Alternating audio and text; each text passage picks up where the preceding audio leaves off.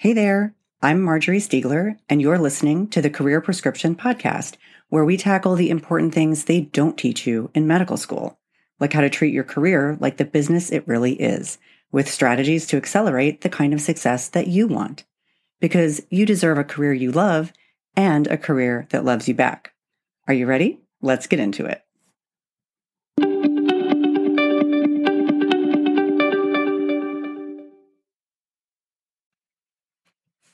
Hey, everybody, welcome back to the show. As you know, I love a good career transition story, uh, something that will, I know, leave you inspired and leave you really feeling like anything is possible because my guest today really has made a dramatic change in her career. And I think you'll agree is really doing something to shape the minds and the lives and inspire the next generation of healthcare professionals. It's really cool.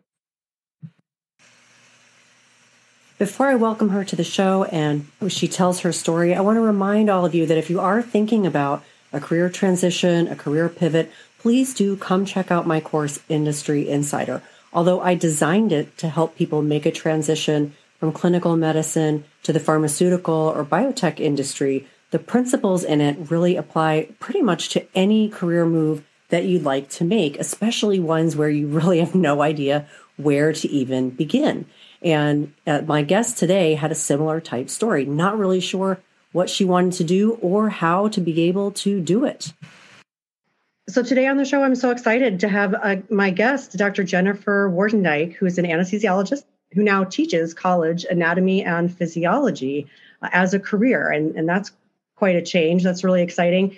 Jennifer, I came across, um, I think, a post of yours in a Facebook group, and it just piqued my interest so much I was so delighted when you responded that, yeah, you'd be happy to come on the show and tell your story. So thank you for being here. Welcome. Thank you for having me. I'm, I'm glad to be here. It's, it's very exciting to get to talk to people who have done uh, you know unique things i'm sure you probably get asked by our physician colleagues all the time about your transition so um, you may be able to to have a lot of the answers to all the questions in fact you might know the questions uh, better than i do so I'll ask you what I think people want to know, but you let me know what else you think people want to know. Um, but if you don't mind, let's start, I guess, with just a little bit about your background. Can you tell me, you know, take us from your your training, you know, okay. and your choice to go into anesthesiology, uh, and then sort of what what led you to take your career in a new direction? Okay, sure. Um, well, I actually uh, I graduated from medical school probably about I think it was 18 years ago, and I was actually a Navy physician um, and knew that I wanted to do anesthesia. Um, um, from medical school. Um, really enjoyed um, the anesthesia rotation that I had while I was in medical school. Uh, but then the Navy, because they love to uh, break up internship and residency, I spent um, five years as a flight surgeon uh, after I did my transitional internship. Uh, had a blast doing that. Uh, got to, uh, I have 100 hours in the back seat of an F 18 Hornet. Got to experience crazy things, trips around the world. Um, and that then so cool. I, and then once um, I knew my tour was coming up or my my flight surgery, it was time for me to apply for residency. I did a civilian anesthesia residency, um, and um, it's really then that I started to even think about maybe clinical medicine wasn't for me. And it was not that I didn't love anesthesia. I do. I love anesthesia. Um, yeah. But um, I looked around and there was other things encroaching on actual practicing or practicing or doing the craft of anesthesia. Um, yeah. But um, I, you know, everyone said, "Oh, keep your head down. Residency is just residency." And then once you're in attending, everything's going to be, you know, uh, rainbows and flowers and everything. That's what they say. That's what they say, right? um, so um, my husband is is also military. He's a military. Um, he's a, a, Marine Corps pilot, um, and we got stationed in Arizona. And my first big girl anesthesia job was at a private practice uh, group, and I actually loved it. And it was all only anesthesiologists, and you got to sit your own cases, and it was great. And like I said, it was fee for service. It, you could work as hard as you wanted, you could work as little as you wanted because you know people wanted to make money, so they could yeah. they would they would take your call and they would they would do all these things, you know, or um, um, you know, you could work as little as you wanted because the month was, you know, whatever important. I remember one of the anesthesiologists took a whole month off just to go fishing. so, okay, all right. and so it was it was a great work life balance um, mm-hmm. with with that um, that type of model and i was like oh this is great you know anesthesia is great and you know I, my mind was changed and so i was i was very happy as an anesthesiologist and then we had to move again because my husband's military and we ended up moving to virginia and in virginia it's a very different model you know um, mm-hmm. in the hospitals it seemed like again, the anesthesiologists weren't happy again, and and mm. it, it, the bureaucracy kind of took over, um, and so COVID hits. You know, there wasn't a lot of PPE. They're asking us to work yeah. overtime. Um, you know, uh, do more with less. Um, this is what you signed up for, and that's when I went back to thinking about maybe this isn't for me. Um, I you know, so this is all relatively recent. Uh, you spent a fair amount of time practicing as an anesthesiologist. Yes. Yeah. I'm doing about, correctly. About eight years. Yeah. Okay. Yeah. Yeah. And okay, cool. so, so, sorry. So COVID, yes. yes. I mean, and, and everybody, I'm, I'm sure every I'm, I'm, I'm assuming, you know, I'm sure every physician felt that drain at that moment in time. Yeah. Um, uh, it was really hard for me to um, come home. Uh, I mean, we I, I, had my ritual where I'd strip down in the garage. I had my children weren't allowed to touch me. You know, I'd mm-hmm. have to go up and I'd have to shower and um, I have to put all my clothes in the laundry before they were even allowed to hug me. And you know, that's again where I was just like, okay, is this really worth it to me? Um, mm-hmm. Because one, I don't, my my family's everything to me, uh, you know, and not that you know, I'm, uh, but I once I started having children, I started to think less about, oh, this is a good career for me. Of oh, I kept thinking about I'm missing um, things with my girls. You know, yeah. I'm missing their recital. I'm missing their bedtime. I'm missing yeah. this. And um, I mean, my girls are young still. I mean, uh, they're seven and five, and then my son is a year.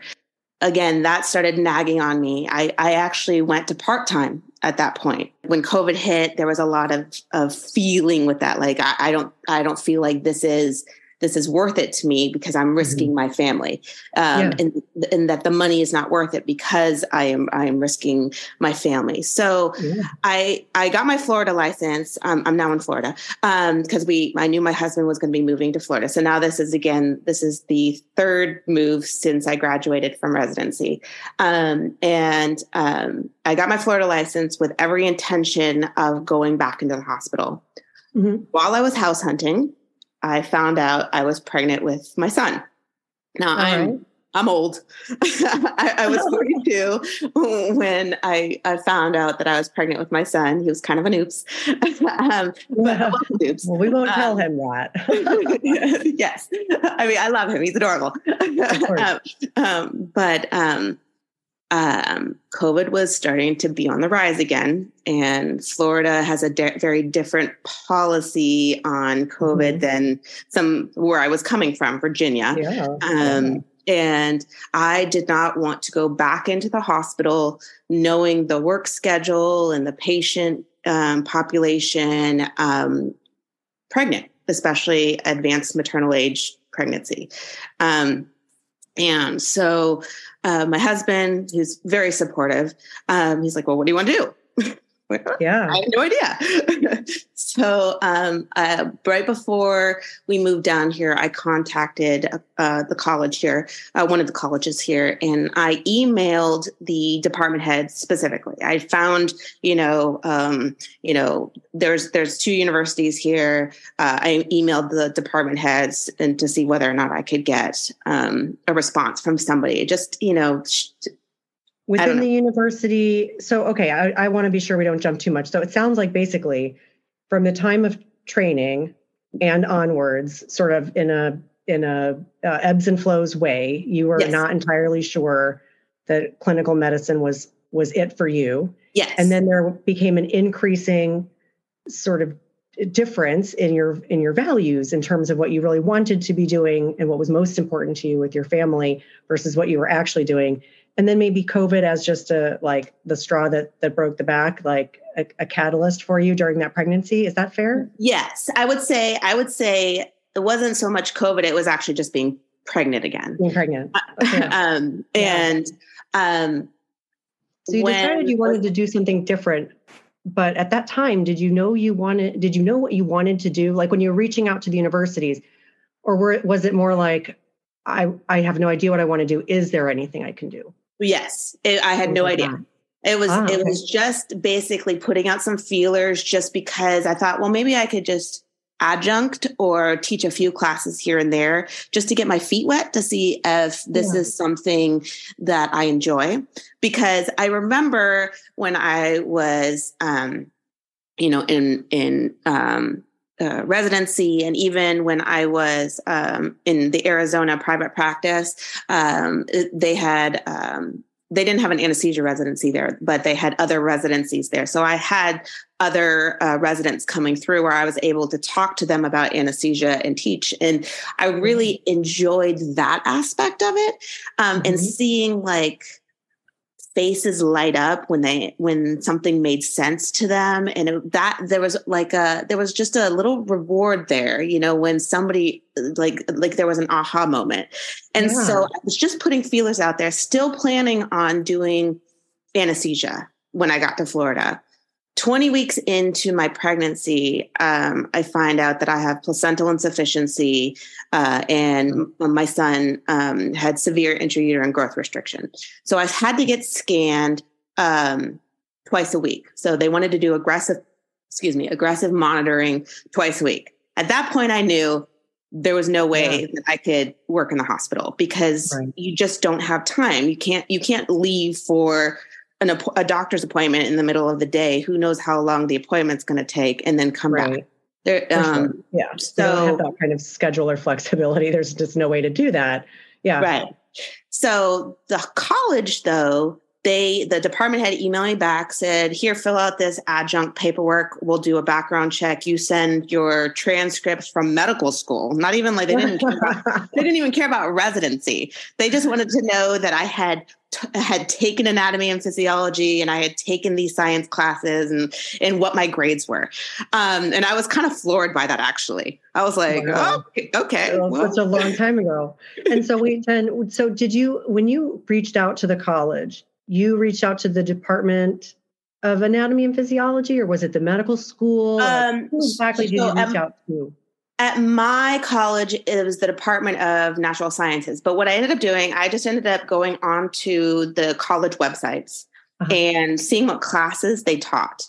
Uh, and then looking to see what department they fell under uh, and then one, once I I was just snooping through the the uh, the websites, then I found the department head's um, uh, email address and emailed him that way.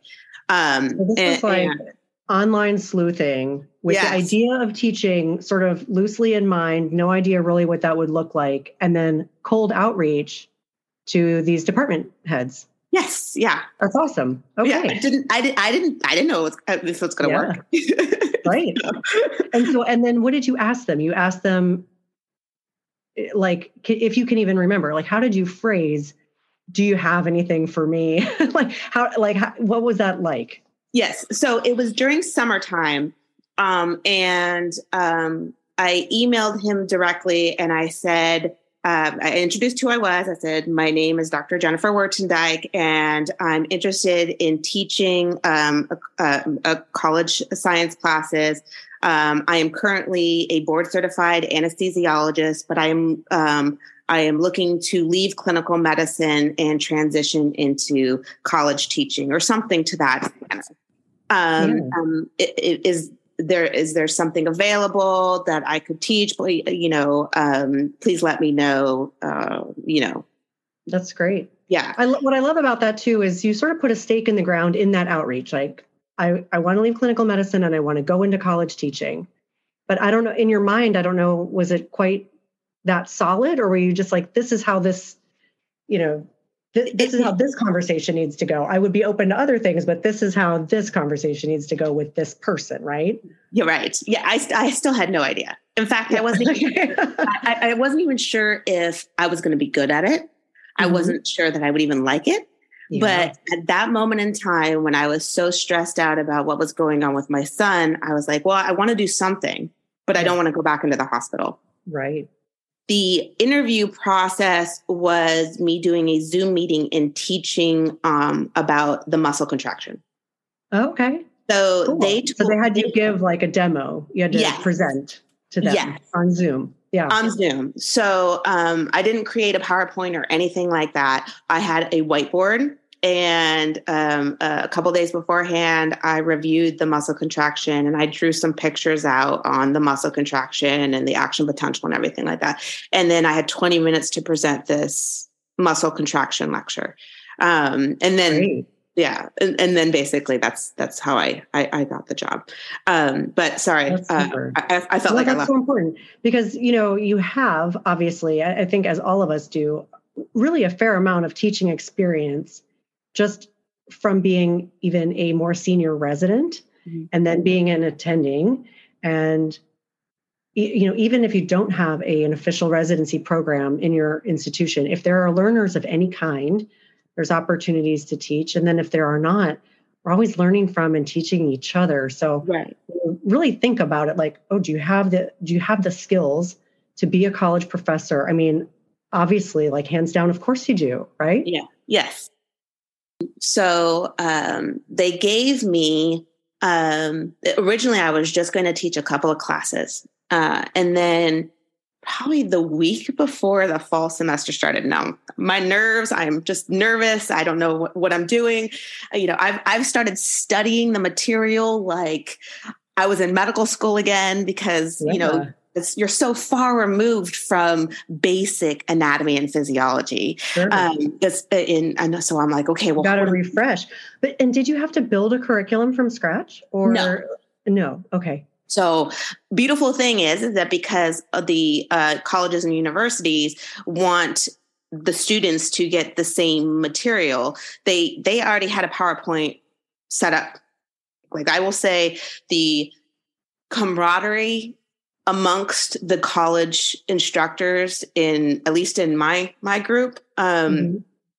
it's amazing like everybody wants to help each other out they all they there's no competition they just wanted me to succeed. They wanted me to do well. Great.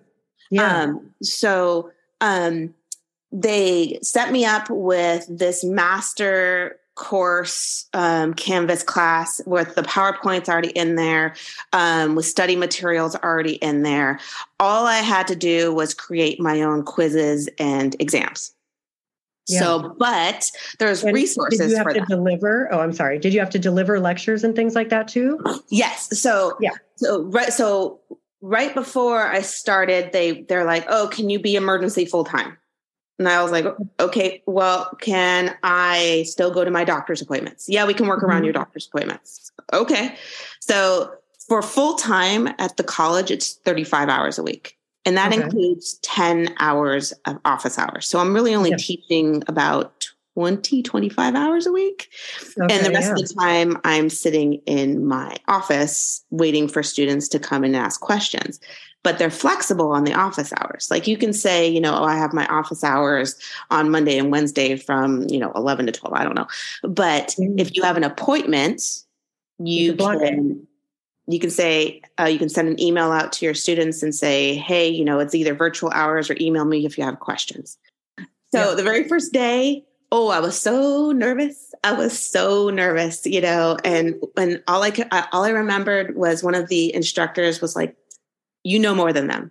They don't know that you're that you you know they they don't yeah. know that this is your first time. They they don't know you know? Yeah. and so i just remember i talked so fast. Like i had 50 cups of coffee. And but I had to do like three classes in a row. So, and yeah. it was just the introductory class. It wasn't like I was actually teaching anything at that moment in time either. It was just going over the syllabus and it was right. So, once I got that first day under my belt, it's almost like I simmered down a little bit because after yeah. teaching three hours in a row of the yeah. same exact thing, even though I was just talking about myself and the syllabus and this, I calmed down and I'm like, I, I, I can do this. But again, I was, I was so nervous. I, I mean, yeah because it, it's something new. It was out of the box. It was again still something I didn't know that I would even enjoy.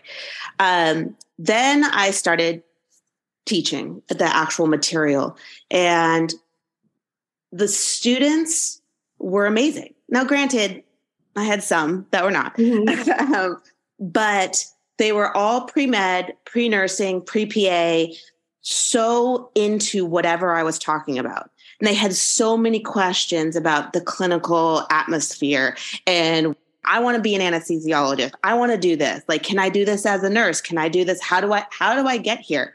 And so it was almost like molding clay.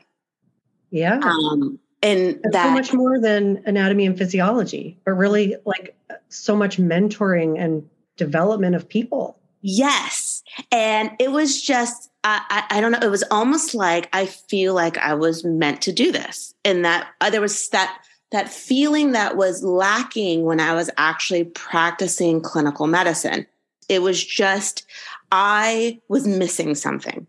Yeah. And I think I am getting what I was missing when I was teaching. And I, I don't know if it, it's just because of the way that the students react to me and that that whole they're so excited they haven't been jaded yet by the bureaucracy. They haven't been jaded by uh, all the things that comes along that nobody tells you about with medical school and residency and everything like that. And they're just so excited to learn whatever you're talking about. And and uh, they're like little sponges that just want to absorb all this information and you know what? I'm not trying to deter anybody from going into clinical medicine because we need really good people. We need good nurses. We need good PAs. We need good physicians. You know, there's always going to be a need for good people in the field. And the, my reasoning for leaving clinical medicine is is my own, my own personal reasons. And it's not that I don't love anesthesia. I loved giving drugs to people and watching what happens on the screen. If they had low blood pressure, go to high blood pressure, or, you know, high heart rate, go to low heart rate. Whatever it was, I loved doing that. I loved yeah. seeing physiology right before my eyes. Me too. That was the best. so, I mean, it's really, really interesting because, you know, I have always, my, I personally feel like we need you know really strong and well intended and people with integrity physicians at every table across healthcare. And i include you know the insurance companies in that. I work in the pharmaceutical industry. You've got medical device industry. All of the places not just in the clinic and also the admin of the hospital systems and stuff. If you don't have healthcare professionals in there then we're really abdicating our ability to shape and influence healthcare on the grand scheme. And what I'm hearing from you is basically the exact same thing. I mean, I had not really thought about it at the undergraduate college level, but what you are doing, you know, is absolutely bringing that that physician perspective and influencing an entire generation of people to go be really excellent clinicians. And so I mean, I just think that's incredibly valuable and and is absolutely doctoring. Thank you. Yes. I mean, I just, I don't know. It, it, like I said, there's something about it. And then I, I kept getting, so you get evaluated by your mm-hmm. students mm-hmm. every semester. Yeah. And I would get glowing evaluations and, and they would say just some of the nicest things. And yes, these are college students and their kids, but there was something about that innocence and how I was inspiring them. And there was even um, last year, there was an essay that one of the English professors um, um, gave an assignment who inspires you and somebody wrote an essay on me and the Oh, instructor wow. i don't i don't know who it was um, but the instructor actually emailed me a copy of this essay just because it was so beautifully written and it was so nice you know that she it was it was a female. She was so happy to see a female physician and that that that that's what she wants to do and then that um, to see STEM professors and all that. And then Yeah, and then this year so I've been teaching that's so this- powerful. Wow. and then, then I, I just got nominated last semester for a Teaching Excellence Award, which is nominating from the students. And so there's that. There again, it's I, I know that they're they're college students and they're they're you know th- there's that innocence about them, but to be nominated by them, you know, when you you know most of them teenagers 20 somethings they they got a whole lot of opinions you know Uh, it's an enormous honor, really, because I'm sure they, you know, they probably um, are pretty selective about who they think highly of. right You've really inspired them and you've really connected with them. I think the fact that they're young and sort of in their pre-professional years is all the more reason why um, they probably have a pretty low tolerance for mediocre professor. You know, and I, I, I just I can see why that would be incredibly meaningful and impactful to be on the receiving end of that and knowing the impact you're making. Right. And so other than locums and like endoscopy, like looking at different types of models of an anesthesiologist practice, other than that and this outreach to the college, were there any other like major career options floating around that you were entertaining with any seriousness at that time? um, I was thinking about being a real estate agent. I actually got my real estate license. Did you? That's Yeah. awesome. That's great. But I, I think I was just I, I- so I love I love I love studying. I'm such a nerd. Yeah, um, you need something to really scratch that itch. I get it. yeah, and and so I, I was interested because the the housing market was crazy at that time, and we were buying our house in in Florida, and I was like, oh, I can do this. I Um, love that too because a lot of people do ask, you know, when people are thinking about when they're thinking about sort of second careers, career pivots, whether it's non-clinical medicine, a lot of people just kind of want to do something totally different, right? They really just have a thirst for just a lot of different experiences in life, which I see no problem with. Um, and so a lot of people, I've I've I've heard people ask, you know, what could I do that's got literally nothing to do with medicine, It's a totally different chapter. So it's Yeah. very interesting to hear you say that. So you got Yeah. your real estate license. That's cool. Yes, I did get my real estate license, which and, I, and I've kept it up. So um, uh, so when we actually leave here in a year and a half, I plan on selling the house. So I'm like, all right, well, at least it'll. Cool. I mean, and it's you know, it was interesting to learn about the housing market and learn about you know the housing laws and everything like that. But um, but I, I actually thought that I was going to go back to the hospital um, after uh, Cameron was born. And um, when so he we made it to 37 weeks, um, Wow. and but when he was born, he was four pounds, um, and there was thankfully he was a warrior, didn't need any NICU time, was breathing fine, everything Wow. was good, other than the fact that he was tiny. Um, Amazing. That's, and- that's amazing. yeah so he i mean even the preemie clothes were just huge on him um so i was on my maternity leave um and it actually fell right in between fall and spring semester so it worked out pretty well because another another benefit of being an instructor is that i have five weeks off in between um fall and spring and then you don't have to work summer at all which Yeah. is awesome. so even though I had every intention of going back to the hospital, I feel like life pulled me in the direction that I was still going, you know, Yeah. that no, you need to you need to continue what you're doing here. And um um so you know we we have physical therapy he's actually he's doing great in physical therapy he's now at a point where um uh, he is cruising and all that stuff. So it, the the goal for him is, you know, to be walking by February, which we'll see what happens. But um, but because of the physical therapy and the neurology appointments and the um, the MRIs and all these things that I had to do, there was no possible way for me to go back to the hospital. So we still do physical therapy. We still have to have these doctor's appointments. And I just love that with the environment I'm in, they're so um, okay with me scheduling these appointments and, and so humane, so remarkable. Right. and, but that's the, normal.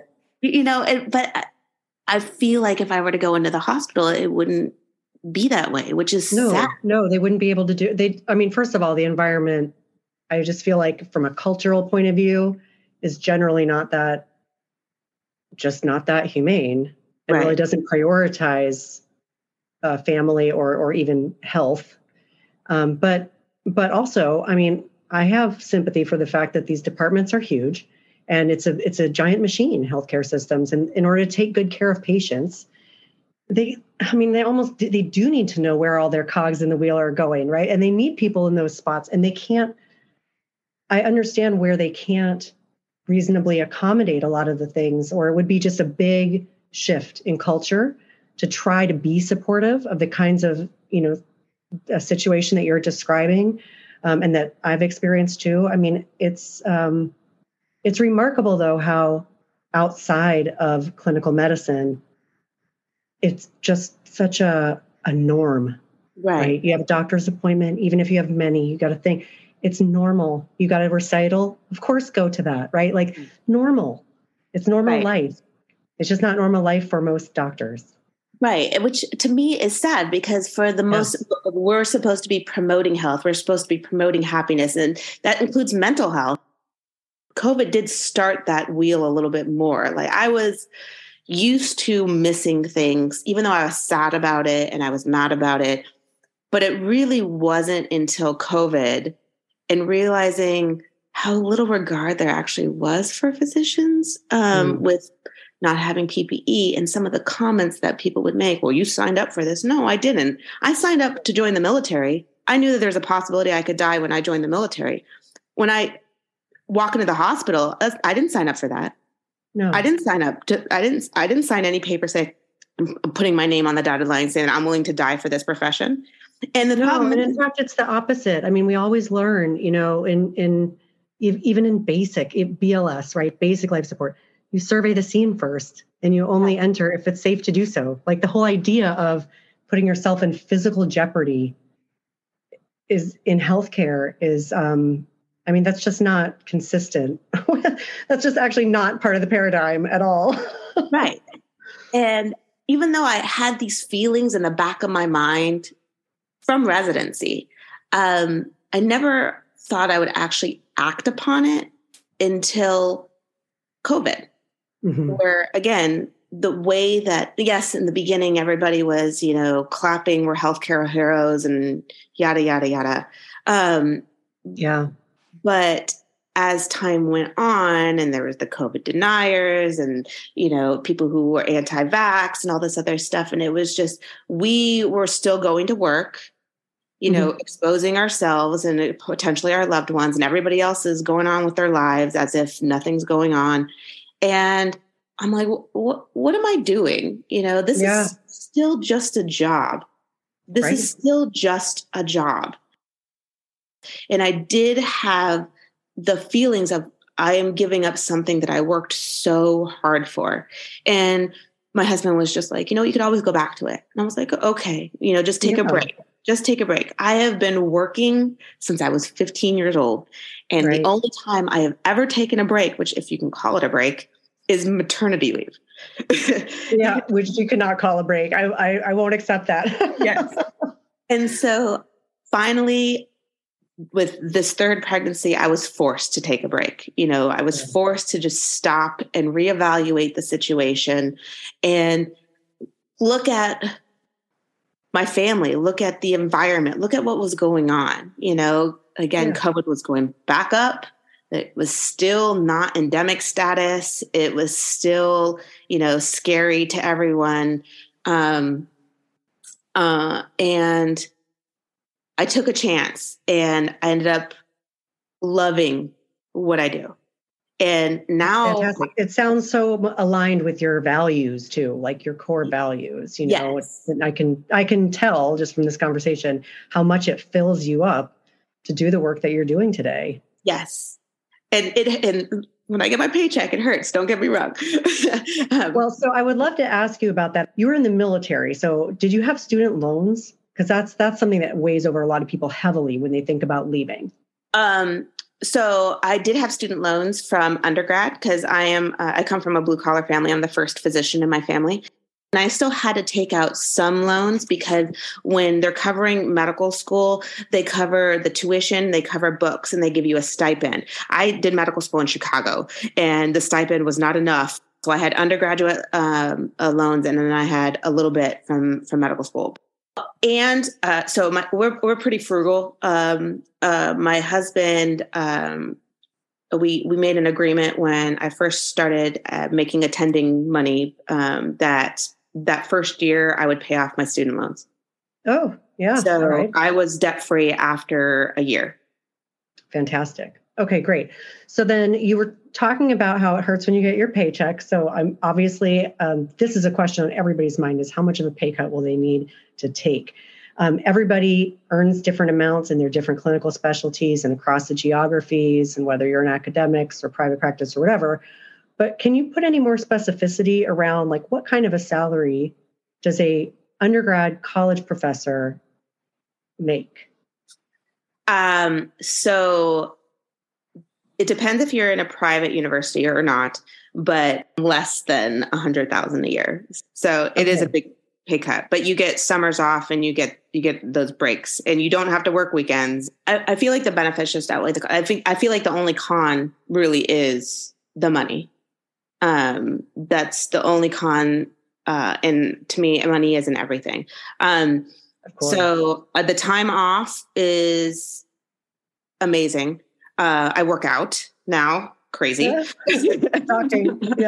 yeah. um, that's great um, i get to go to the doctor's appointments um, so um, like my schedule so I, am going to start uh, spring semester on monday uh, monday i'm going i start my, my first class is at 9:30, uh, and I am done at two twenty. So um, uh, um, Friday I work nine thirty to eleven twenty. Yeah, that's great. so, it's hard to beat those hours, right? Um, and you mentioned this before, but I just want to circle back to it because a lot of people will ask whether they need additional training, additional degrees, or whatever to go about pivoting their careers in whatever direction. For you, you basically needed your undergrad transcript and yep. to be able to demonstrate that you can teach in an yep. interview lecture. Yes, it was so much easier than I thought it was going to be. Um, I, I, thought that I would have to get some certification. I, and I even asked in an email, do I need to do anything? And no, I didn't. And my last question for you is Are there any questions that you get asked a lot that I have not, that we haven't covered yet today? I get a question of like, well, did you have to study it before you taught it? Yes, I did. I had to completely refresh, but I only did that for the first semester because after you learn it again, it's there, you know, and it's so much easier. Like, so I did all this work the, the very first semester of studying and making my exams and making my quizzes. And then every semester after that, it was easy peasy lemon squeezy. That's super. This is a, so, I think, going to be a really inspiring episode for a lot of people because it really, I think, highlights, you know, how you can really love what you're doing clinically, but still have another career fit that's just more right for you based on the things that you value the most in life and that you have the transferable skills to literally just pick up and start doing something else uh, that really fills your cup in that way. And uh, it's just really so cool. Uh, what a great story. Thank you for sharing it with me and my listeners. Thank you for having me. Great to talk to you, Jen. Thank you.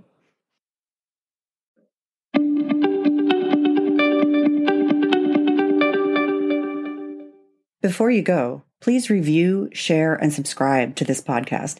Your support makes all the difference, and it truly helps this information reach someone just like you who may really need it. Until next time, thanks for listening.